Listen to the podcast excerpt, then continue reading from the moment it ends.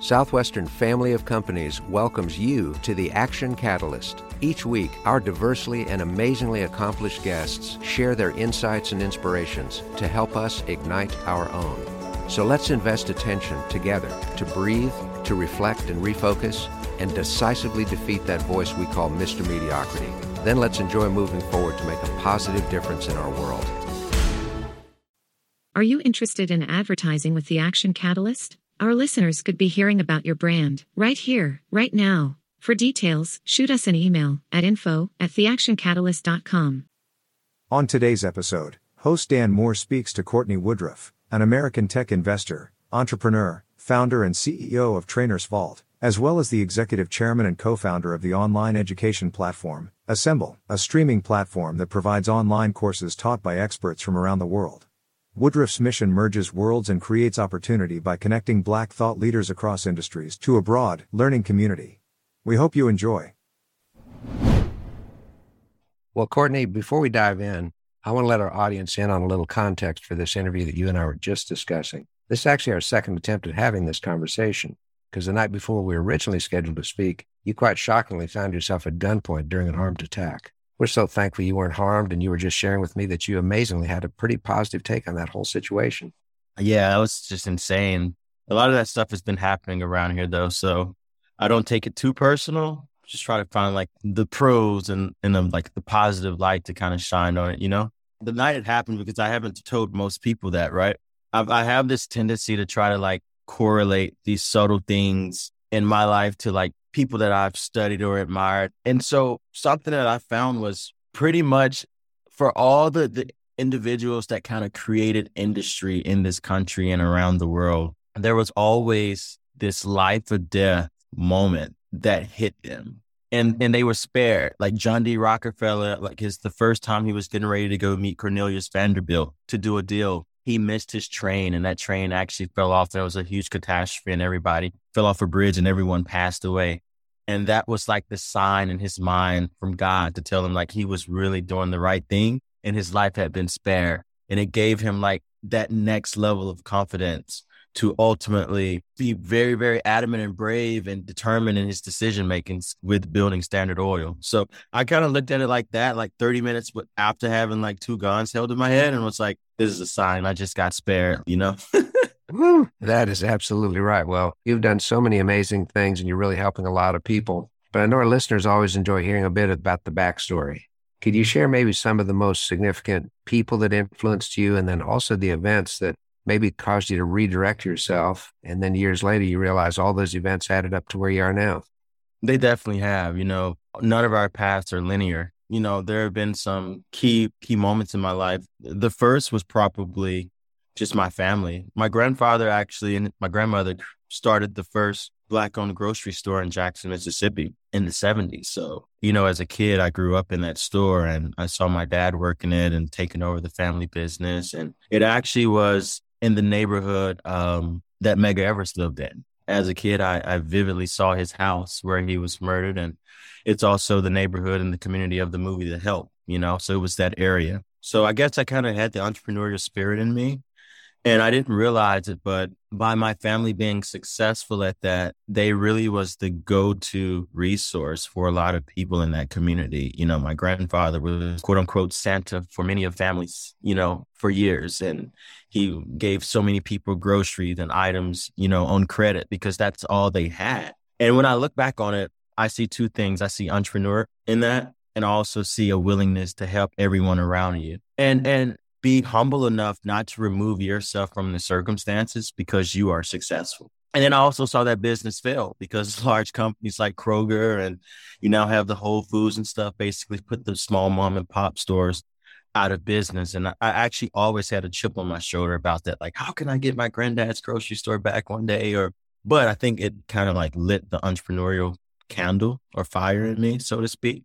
I was very privileged. I, I ended up going to a high school that I was not supposed to go to, but I was granted a scholarship. I saw wealth, you know, I saw people with a lot of money. Those were my classmates. And it was my first time being challenged academically to a whole nother level. You know, you had to have 70 hours of community service for every year, every year of high school that you had been there in order to graduate. Um, and it was just so many things. And it showed me how wealthier people than my family actually lived. You know, the only minority barely in that in the high school class. I think it was four, you know, African Americans in a, in a graduating class of around a hundred.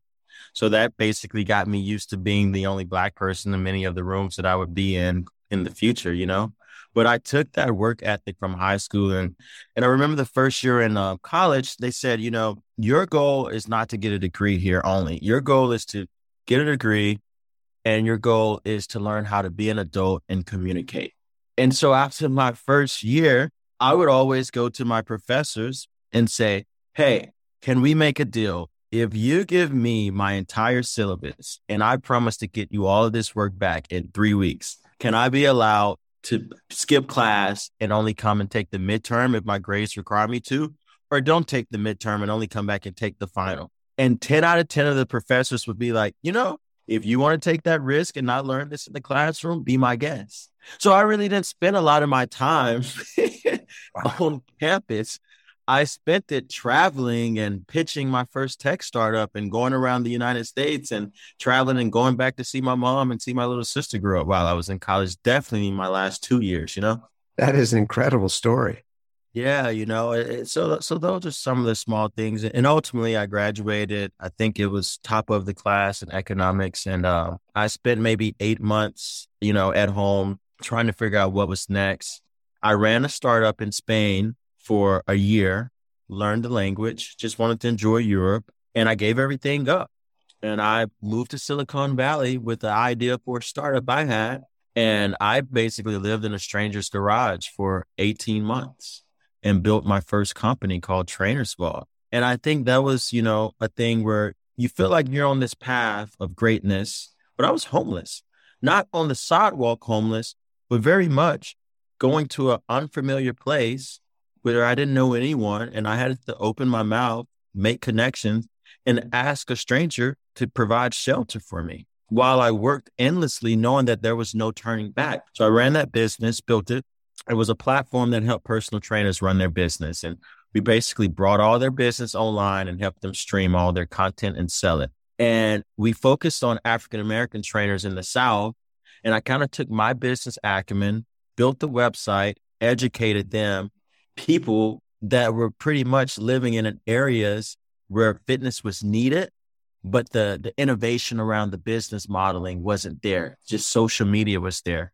So that company was really, really hard to build. That was a seven year process. I spent 18 months in Silicon Valley. And as that company was finally starting to turn a leaf and grow, I realized that the rules were not the same for a Black entrepreneur like me as they were for other individuals. And lo and behold, I ended up going around Asia for the next three years raising capital. And it was so interesting because I thought, my God, being a being this young black male from Mississippi, I am being better embraced in Asia across the Asian continent than I am in my own country. And I came back with a sense of pride. I knew that I I had not only survived and built a business in the United States, but I, I could build a business in Asia.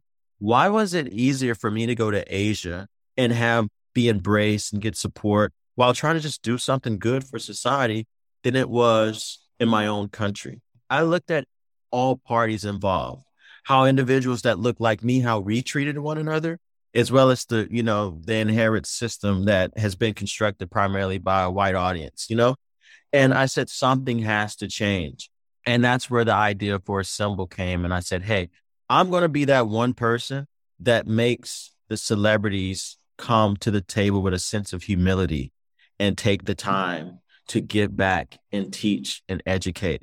And I'm also going to be the person to build celebrities out of the other successful individuals that are in our communities that are doing amazing things outside of media and entertainment. And we're going to give them their flowers too. And we have to socially re engineer what success looks like in our community.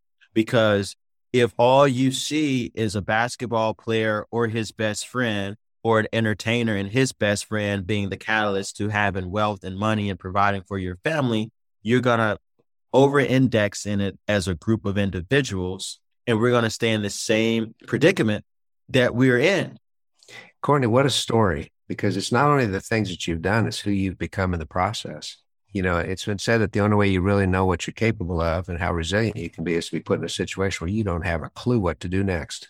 Yeah. and you've Yeah. had that multiple times. Yeah. You're clearly an encourager, and that's an important point. Have you ever hit a, a total, I, I don't to say have you ever, because I know you have, a brick wall that was so unexpected you weren't sure how to get around it, over it, under it? Yeah, so many. I mean, time after time after time.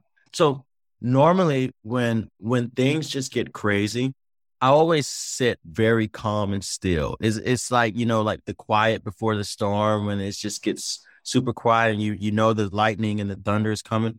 I just get quiet and I just think and I just my mind goes through every resource, every contact, you know, every asset that I have that could attack this problem. And then ultimately in the in, in the last minute, a solution prevails. Literally, you know, you just have to sit, no matter how bad it is. You just have to sit and you have to think. And I don't know if it's the dopamine, the adrenaline, but your mind will normally provide you with the solution because you have to tell yourself there's you can't fail at this, you know? Um, humility as well. I've been in so many pickles, and a lot of time people are embarrassed to ask for help. These two things are normally what gets me out of a lot of jams, you know. Humility prevails if you just accept what you are doing and know that it's for a greater purpose, you can be humble. You can call a friend and pick up the phone and say, Hey, I need help. You know, you don't have to worry about them saying, Oh, well, I thought you were in Mr. MBA, you were in business school and you're in tech. It's like, yes, I was, but I'm trying to start a company. And that's very difficult. You know, that takes a lot of different things. So I'm humbly asking for help. And that's why I'm so happy Elon Musk always tells the story of selling PayPal and making a hundred million dollars and literally putting it all back into new companies and having to live on his friends apart on his couch for a year and a half because he had no liquidity or no money. Because that that is the reality. So yes, when you come up and face a jam, if you haven't wronged anyone, you know, you can't call somebody that you've kind of screwed over. You you maintain relationships, you always add value to other individuals, and you you can be able to humbly ask for help. That that honestly is my advice. hmm Now, let me ask you just kind of a different tack. Do you have a morning routine that you start your day with on a regular basis, or does it vary from day to day? No, for the most part, it's it's it's pretty much the same. You know, I I, I wake up, I you know talk to my my girlfriend, and I hit the gym. That's the first thing I do. I think for maybe the last three years, I normally had a personal trainer come over just because that's something that I thought was important, my health and my fitness. Mm-hmm. And I'm too lazy sometimes to just get up and go. So someone ringing my doorbell at 7 a.m. was just like knowing that I had that. It it helps me with decisions that I make late at night too. You know, oh, are we gonna go out and have a drink or stay at this restaurant too late, or should I go home, go to sleep because I know I gotta hit the gym at 7 a.m. So it's pretty much wake up, hit the gym, read the Wall Street Journal, have a coffee, meditate on what I just read, and start my workday. Well, it's a good, it's a great start. You know, express appreciation to somebody you care deeply for, getting exercise going, get your brain moving. That's a fantastic start. And having that trainer outside, that's a master stroke. I've got a very, very good friend that got me into walking years ago, which eventually led me into distance running. And one morning we were supposed to meet at 5 a.m. and he didn't show. And I waited outside his house till 5.05 and the light turned on. He stepped outside. He looked at me and he said, you know what? Peer pressure really sucks. Let's go. Exactly. and I bet he had a great session though, didn't he? But it, it, but it works. You know, if we're accountable to somebody else, especially when you're paying that person, you're going to use that time wisely. You have to. And, and, and, you know, like we all think, oh, I know how to go to the gym and do it on my own. But, you know, sometimes, at least with me, because of everything that I'm, I'm working on, you know, as a startup founder, outside of work and, and just like my, my personal life, I, I really don't have the mental capacity to think a lot. When I go to the gym, I'm like, hey, you have this schedule, you have, you know, the goals, you know, the milestones of what we're trying to achieve. You just tell me what to do because I don't want to sit there like, okay, what do I do next? I, I, I really have very limited capacity to apply critical thinking to things outside of work and just like, uh, you know, family issues and stuff like that. Obviously, my personal body is that, but like, if there's an expert that knows more than me, why not once again humble myself and let them do what they're what they're great at? if if you ever have a chance to play anything or train with a professional athlete, you can think you're in shape and then you just everyone says that you see them go into another gear, right? And you're like, "Oh, I understand why you're a professional athlete." Like you just you just took off, you know, or they double down. And I actually correlate that to being great in business. The difference between the successful people and those that don't prevail is that within that, you know, five to 10 year journey, because it's going to always be that there's so many obstacles. There's so many decisions to be made. There's so many highs and lows, right? And a lot of people fail at the test of time because they don't have the resolve or the endurance to get through it. And typically you think, oh my gosh, I've been on this 10 year marathon. I'm tired. You have to ask yourself now in the fourth quarter with two minutes left, what would Michael Jordan do? What would Tom Brady do? Or Tiger Woods? They go to a whole nother gear, you know? What do these people do in the clutch after they've they're already tired? It's like they start all over like they haven't done anything. They have more energy in the last few seconds than ever. And in business, that's what you have to do. Well, that's true. And I hope our listeners heard what you said very quickly a few minutes ago that it's a five to 10 year process. This is not a sprint. This is not a run to the corner and be successful. This is a long term game if you really want to make a difference with people. I think that's awesome. You know, it's one thing to work hard on a problem for a very long time, but it's another thing to be self aware that you have to work on yourself. And so oftentimes we don't know what we don't know. You know, it takes us all a long time to to seek out answers to questions, you know, questions that we have, but then also figure out the things that we never knew we needed answers to and start seeking out the answer to those things as well. So, yeah, it, it, it's a journey because you know in life you're you're constantly iterating on yourself as a person picking and choosing what type of human being you ultimately want to be. Um, and then you also are trying to apply your viewpoint to whatever it is that you're working on. Very true well cortney i wonder if we could wrap up by asking you for some advice you know we've got listeners from all different demographics all different ages from high school students all the way up to retirees and everything in between and many of them are just living the dream the life is going really well we got some other listeners that are are struggling right now. Any words of encouragement for somebody that just doesn't know what to do next? Yeah. So I think the first thing is pick your head up. Hopefully, you're always working on something where even if it doesn't work out the way you you expected it to work out, you can be proud of yourself, A, for trying. And whatever it is that you was working on, it at least you you tried it, right? And you could be happy even if you fail because it was for a great cause. You know, that's the first thing. The second thing is to always realize that even when things don't work out, make a list of all the things that you learned and just ask yourself, am I a better person? Am I better equipped, you know, for my next run at it than I was when I first started this? Because it probably will improve your chances of success or finding some type of relief with the next thing that you're working on. And then I think to be more specific, you know, for those that may have their back against the wall with a pressing issue, one of the greatest ways that I found myself able to get help from individuals that, you know, I thought could have easily helped is I, I used the analogy of the alley hoop. Everyone's busy, right?